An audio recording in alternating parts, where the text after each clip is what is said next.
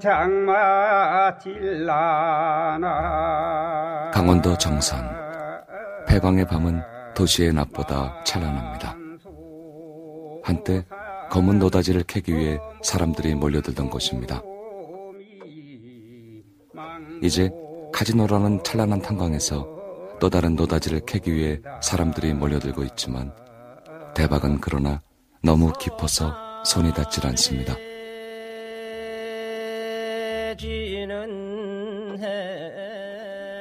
카지노의 아침은 도시의 밤보다 어둡습니다.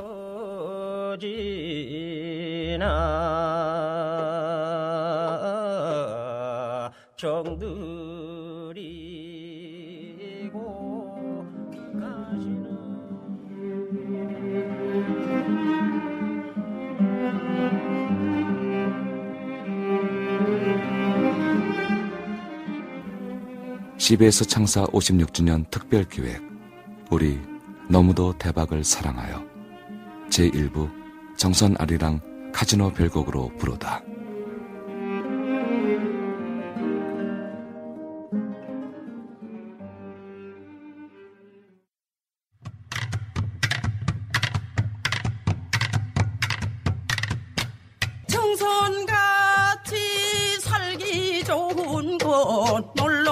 한번 오세요.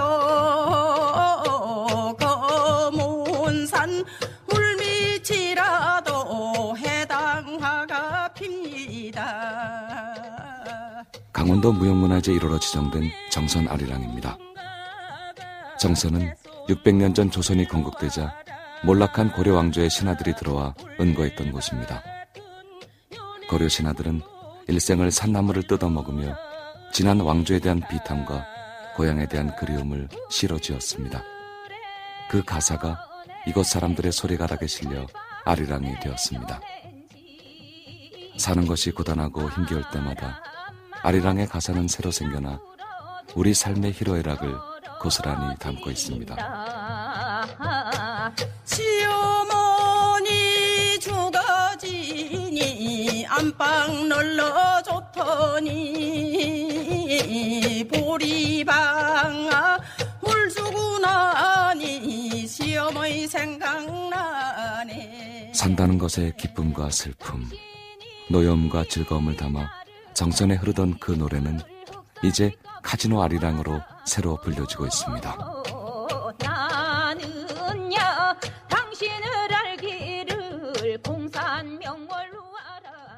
소설가 성석재 씨입니다. 네, 도박에는 특별히 그 인간의 희로애락이 아주 압축적으로 거기에 그 들어가 있다는 그 특성이 있습니다. 거기에 들어있는 희로애락의 그 밀도는 우리가 일상에서 경험하는 그런 것보다는 훨씬 더 강하고 어, 마력도 강하다고 해야 될까요? 그러니까 어떤 우리 삶에서 하나의 그 인생의 축소판을 발견하는 건 쉽지만 그것이 인생 그 자체와 직결되는 특히 비극과 직결되는 경우는 아마 도박밖에 없을 것이다.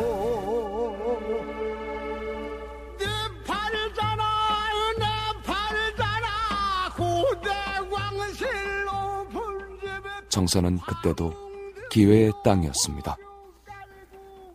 강원도 정선군에서 나던 석탄은 이 땅의 근대화를 가능하게 했던 에너지의 원천이었습니다.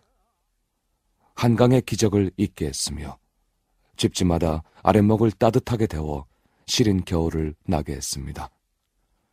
석탄 산업은 진정 나라의 발전 동력이 되었고 정선 태백으로 돈과 사람이 몰려들었습니다.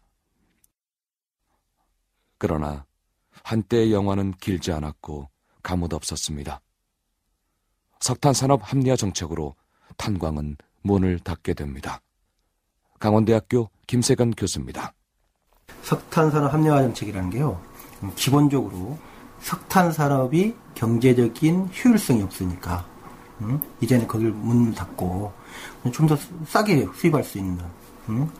기름을 수입해서 모든 걸 할 수 있단 말이죠. 근데 이 석탄은 이제 점점 이 경제적인 효율성이 떨어지니까 그것을 문을 닫는다는 거죠. 근데 이제 거기에 이제 그 기본적인 이제 문제 발단이 시작되는 거죠. 아무런 준비도 대비도 없이 탄광은 갑자기 닫혔습니다. 석탄 산업에만 의존하던 사북 고안의 탄광초는 대체 산업이 절실했습니다. 폐광 지역에만 특별하게 예외를 인정하는 내국인 출입 카지노. 2000년 10월 강원랜드라는 스몰 카지노는 그렇게 만들어졌습니다.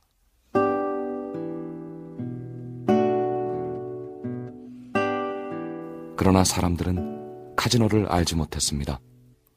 카지노가 도박이 아니라 그저 좀 고급스러운 오락이나 게임 정도로 생각했고 도박 중독 같은 부작용도 먼 나라 얘기라고 생각했습니다. 강원도 정성군 고한읍 도박 중독 센터 희망을 찾는 사람들 이민자 사무국장입니다. 카지노를 유치할 때 부작용이 있으리라고 생각했어요. 근데 이제 저희들이 심각하게 생각하지 않고 어, 처음에는 외지 사람들이 와서 그냥 도박을 할 것이다. 도박이라고도 생각 안 하고 게임이라고 생각했죠. 근데 그때 삼척탄자가 문 닫으려고 하고 막 그럴 때 이제 스몰 카지노가 생겼는데 이분들이 퇴직금을 탔어요. 근데 가서 다 탕진을 하시는 거예요.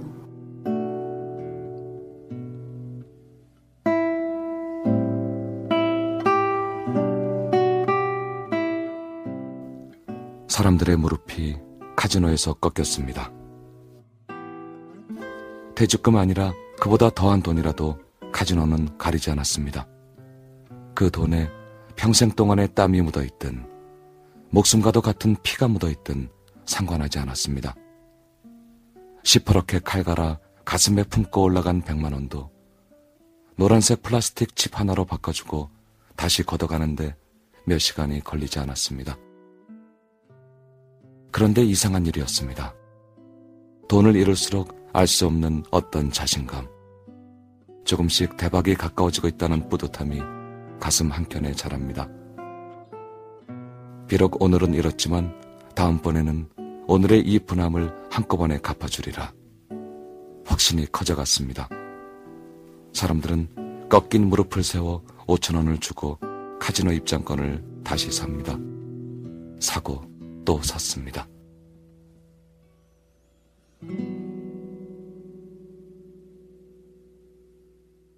서울에서 승용차로 4시간, 그중 1시간은 비포정도로와 다름없는 지방국도 산길을 타고 사람들이 달려왔습니다. 카지노에 간다는 생각으로 피곤한 줄도 모르고 휴게소에서 쉬는 시간도 아까웠습니다. 그렇게 몰려든 사람들로 인해 주말엔 카지노 들어가는 길이 출근길 지하철처럼 북새통이 되기도 했답니다. 송곳 하나 세울 데가 없다던 말은 과장이 아니었습니다. 사람들이 밀고 들어오면 먼저 들어와 있던 사람들은 노숙자나 앵벌이라는 이름으로 카지노 뒷문으로 쫓겨났습니다. 어, 다른 생계 수단이 없이 카지노를 다니는 것만으로 생계를 해결하는 사람들을 카지노 노숙자라고 합니다. 다른 직업 없이. 저는 지금 용어 자체가 좀 바뀌어야 된다. 도박 중독 피해자로 좀 바뀌어야 된다는 생각이 들고요. 그리고 본인들은 카지노 앵벌이라고 얘기하는 것이 굉장히 좀 자조적이고 아, 그런 의미에서 앵벌이라는 표현을 쓰시는 것 같아요. 그래서 그 말이 굉장히 좀 슬프잖아요. 그죠?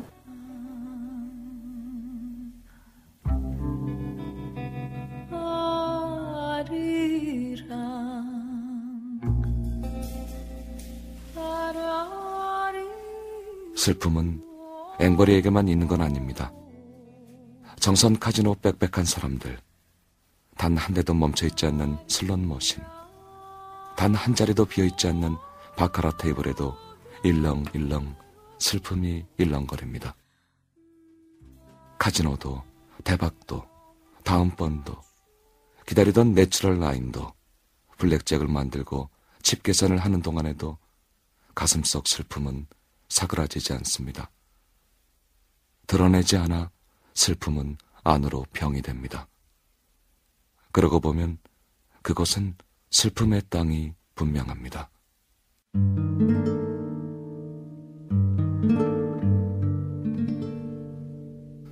도박은 생각보다 훨씬 더 우리 가까이에 있습니다. 굳이 정성 카지노에 가지 않아도 경마장에 나가지 않아도 복권을 사고 사다리 타기를 하지 않아도 도박은 우리에게 너무나 친숙합니다. 스코틀랜드 글래스고 대학의 거다리스 교수는 불확실성이 일상이 되고 투기 자본이 국경을 넘나들며 세계를 거대한 카지노로 만드는 지금을 도박의 시대라고 규정합니다. 현대에 들어 우연과 불확실성은 우리 일상생활의 기본적인 면이 되었어요. 과거에는 인간이 과학기술의 힘으로 환경을 통제할 수 있다고 생각했으나 이제 그 한계를 깨달았죠. 인간이 통제 가능한 것은 아무것도 없다는 불확실성만이 우리 삶을 둘러싸고 있습니다. 우리는 이제 도박의 시대에 들어선 것입니다. 그리고 우리는 모두 도박자라고 할 수 있죠.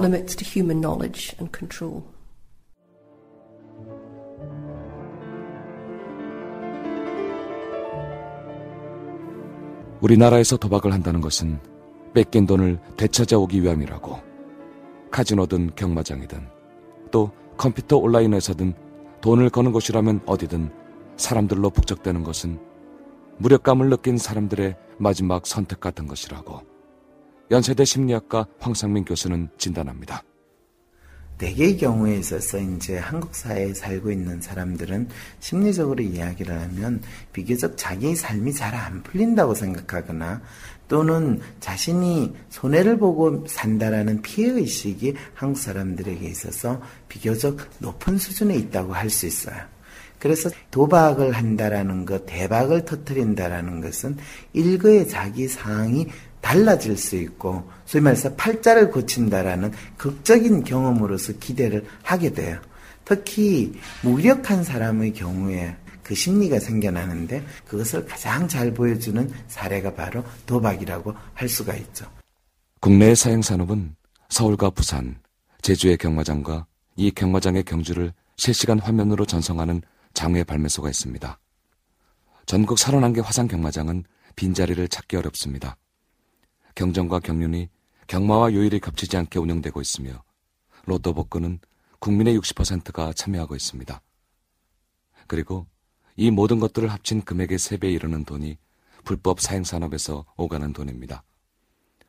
사행산업통합감독위원회 김성희 위원장입니다. 우리나라 사행산업은 전체 종류는 여섯 가지가 있습니다. 그래서 그 카지노, 그 다음에 경마, 경정, 경륜, 스포츠 토토 복권 이래서 여섯 종류가 현재 있습니다. 그래서 이것이 이제 합법적 산업이라 그러죠. 말하면 정부가 어, 인정을 한 어, 사행 산업들입니다. 그래서 여기서 전체 에, 이용하는 우리 국민들이 사용하는 돈을 보면은 그게 어, 현재 16조 5천억 정도 규모가 됩니다. 그래서 이 16조라는 돈을 우리 언뜻 얘기하면은 잘 감이 안 오잖아요. 이거는 쉽게 생각하면은 도박 행위에 사용하는 돈이 천만 원씩 사용하는 사람들이 160만 명이나 있다는 얘기입니다.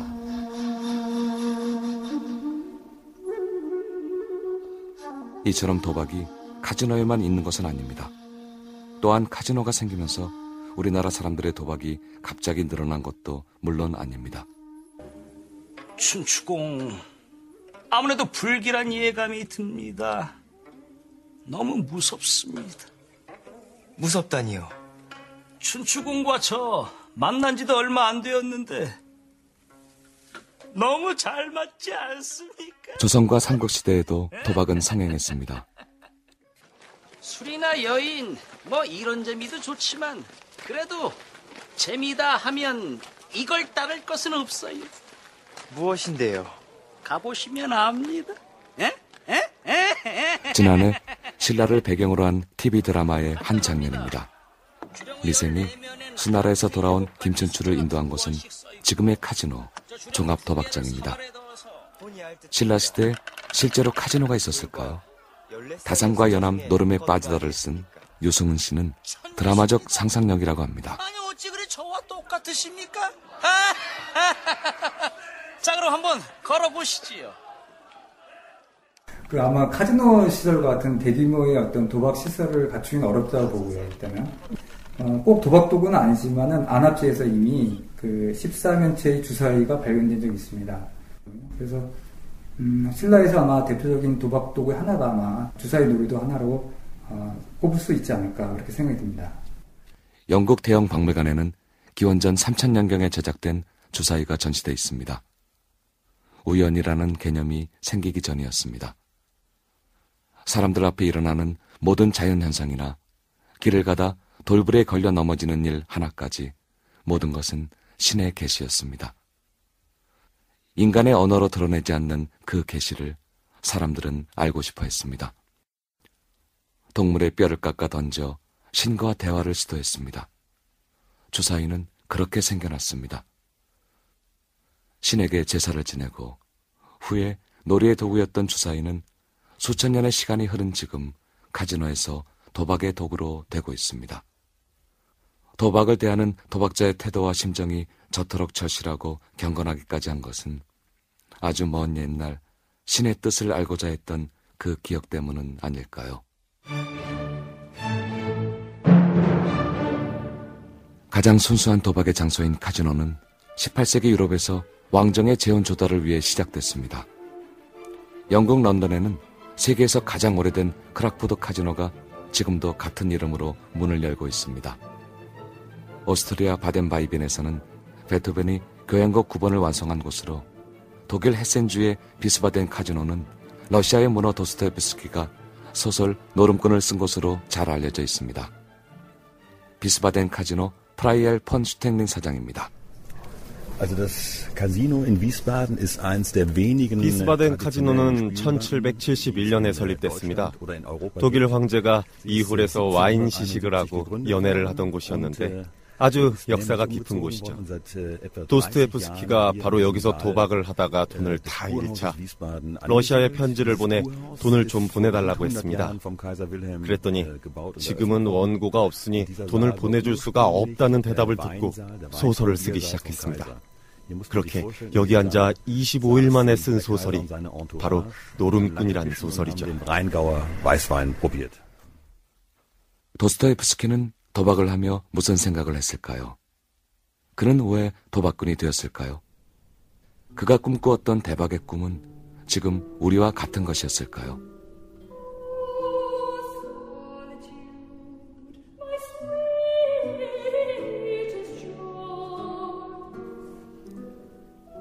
도스토옙스키는 아내와 지인들에게 끊임없이 돈을 좀 붙여달라는 편지를 썼습니다.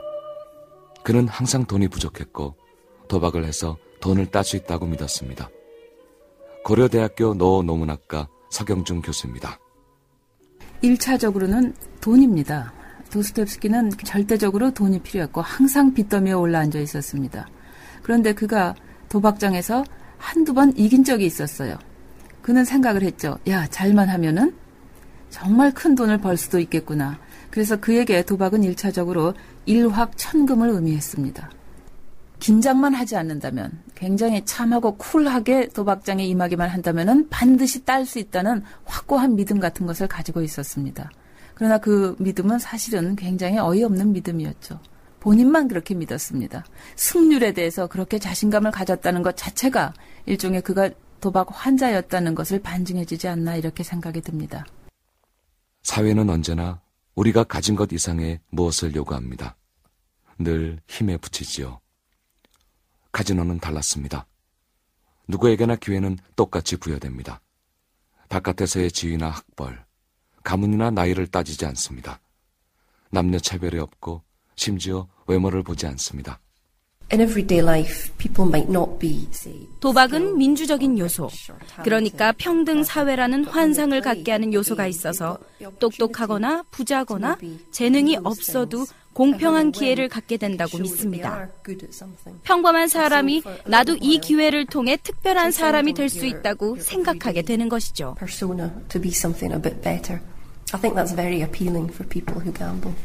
세상은 1등을 대박이라고 불러줍니다. 누구나 대박을 원하고 1등이 되고 싶어 합니다. 카지노에서는 운칠 기삼입니다. 그저 약간의 기술과 칠할의 운만 있으면 1등이 될 수 있습니다. 혹독한 훈련의 과정이나 길고 고된 준비와 연습 없이도 가끔 성자가 되기도 합니다. 카지노 밖에서는 좀처럼 만날 수 없는 그 승리의 쾌감이 너무나 달콤하고 신선합니다. 음, 도박의 세계는요, 어쩌다가 1등도 할 수 있어요. 내가 돈을 따서 승리자가 되고, 또 돈을 가장 많이 딴 사람이 될 수가 있거든요. 운, 그게 운이라고 해도 상관이 없어요. 그게 운이든 실력이든 간에. 근데 이 사회에서는 1등을 하기가 하기 쉽지만은 않지 않습니까? 그러니까 사람들이 도박을 하는 이유는 결국 가상세계, 현실 세계가 아닌 가상세계에서 1등이 되고자 하는 욕구 때문일 겁니다. 예. 전문 도박사 출신 칼럼니스트 이태혁 씨였습니다. 세상은 그에게 천재 포커라는 이름을 선사했는데 카드보다 사람들의 마음을 잘 읽어낸다고 붙여진 이름입니다. 그러니까 어차피 인생은 도박 아닙니까?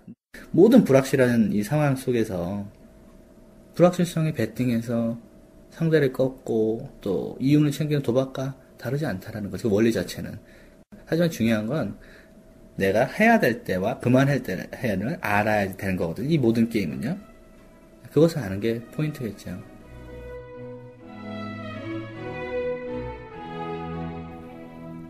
강원랜드에서는 카지노를 도박장이라고 하지 않습니다. 그곳에 출입하는 사람들도 도박하러 간다는 말을 듣고 싶어 하지 않습니다. 이것은 강원랜드 스스로도 마찬가지입니다. 강원랜드 기획조정실 최동열 상무입니다. 강원랜드면 카지노, 카지노면 도박 이런 인식이 있기 때문에 이것도 카지노도 하나의 게임의 문화다고 보고 저희들은 카지노 중심으로 하는 리조트로서 우리가 성장시켜야 되겠다. 이렇게 총합 리조트로 저희들 가고 있습니다. 그러나 강원랜드의 이러한 바람에도 불구하고 우리나라에서의 카지노에 대한 이미지는 건전한 레저보다는 도박 적으로 기울고 있습니다. 국제대학교 이진영 교수팀은 강원랜드 카지노에 대한 이용자들의 의식을 연구했습니다. 고객 위주의 설문이었는데요. 다른 곳에 하나 더 생기, 만들어서 어, 서비스 경쟁도 할 수 있고 손님들의 카지노를 선택할 수 있는 어떤 그런 방안도 마련됐으면 참 좋겠습니다. 그래야지만이 지금 그 일본보다 더 발 빠르게 움직여서 새로운 카지노가 우리나라에 오픈이 돼야만이 일본으로 나가는 외화 유출도 막을 수 있지 않을까 싶습니다. 일본은 일본대로 카지노 개정에 적극적인 움직임을 보이고 있습니다. 일본 치바현 치바시 의회 다카하시 의원입니다. シンガポール、 말레이시아, 한국 모든 나라가 카지노를 인정하고 허용하고 있는데 일본만 되지 않고 있는 일본의 국가 정책이 좀 시대착오적이라고 생각합니다. 일본 사람들이 계속 외국으로 나가고 있습니다. 그런 돈을 우리 치바시에 환원시키자는 것이 우리 의회의 결의입니다. 카지노의 유혹은 국가들뿐이 아닙니다. 강원랜드의 외형적 성공을 보면서 지방자치단체들마다 마음이 달뜨고 있습니다. 물론 명분은 잘 살아보는 것입니다. 경제 활성화와 고용 창출이죠.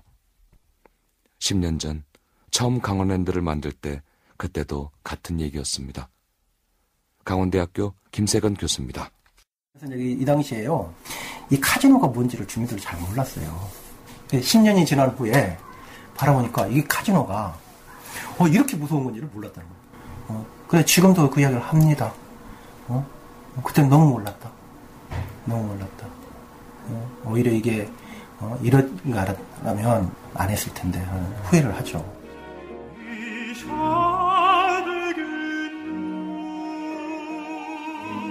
카지노는 21세기의 가장 유망한 관광문화 사업이다. 탄광을 닫고 카지노를 열면서 했던 말입니다. 우리는 그렇게 기대하고 그렇게 믿었습니다. 석탄이 국가 발전을 위한 동력 산업일 때처럼 사람들이 진폐증으로 맥없이 쓰러져 갈 때처럼 지금도 사람들이 쓰러지고 절망합니다. 카지노 진폐증, 도박 중독 때문입니다.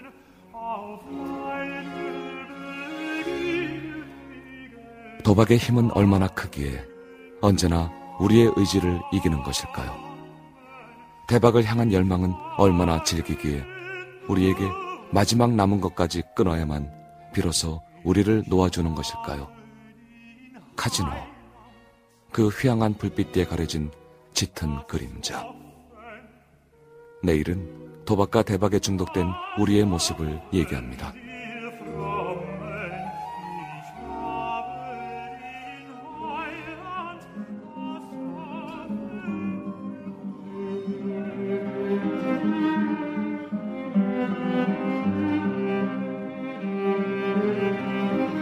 CBS 창사 56주년 특별 기획 우리 너무도 대박을 사랑하여 제1부 정선 아리랑 카지노 별곡으로 부르다 편을 보내드렸습니다. 내일은 제2부 대한민국 대박에 중독되다 편이 방송됩니다. 지금까지 기획 연출 김재식, 나레이션 배우 조원이었습니다. 이 프로그램은 사행산업통합감독위원회 특별 후원이었습니다.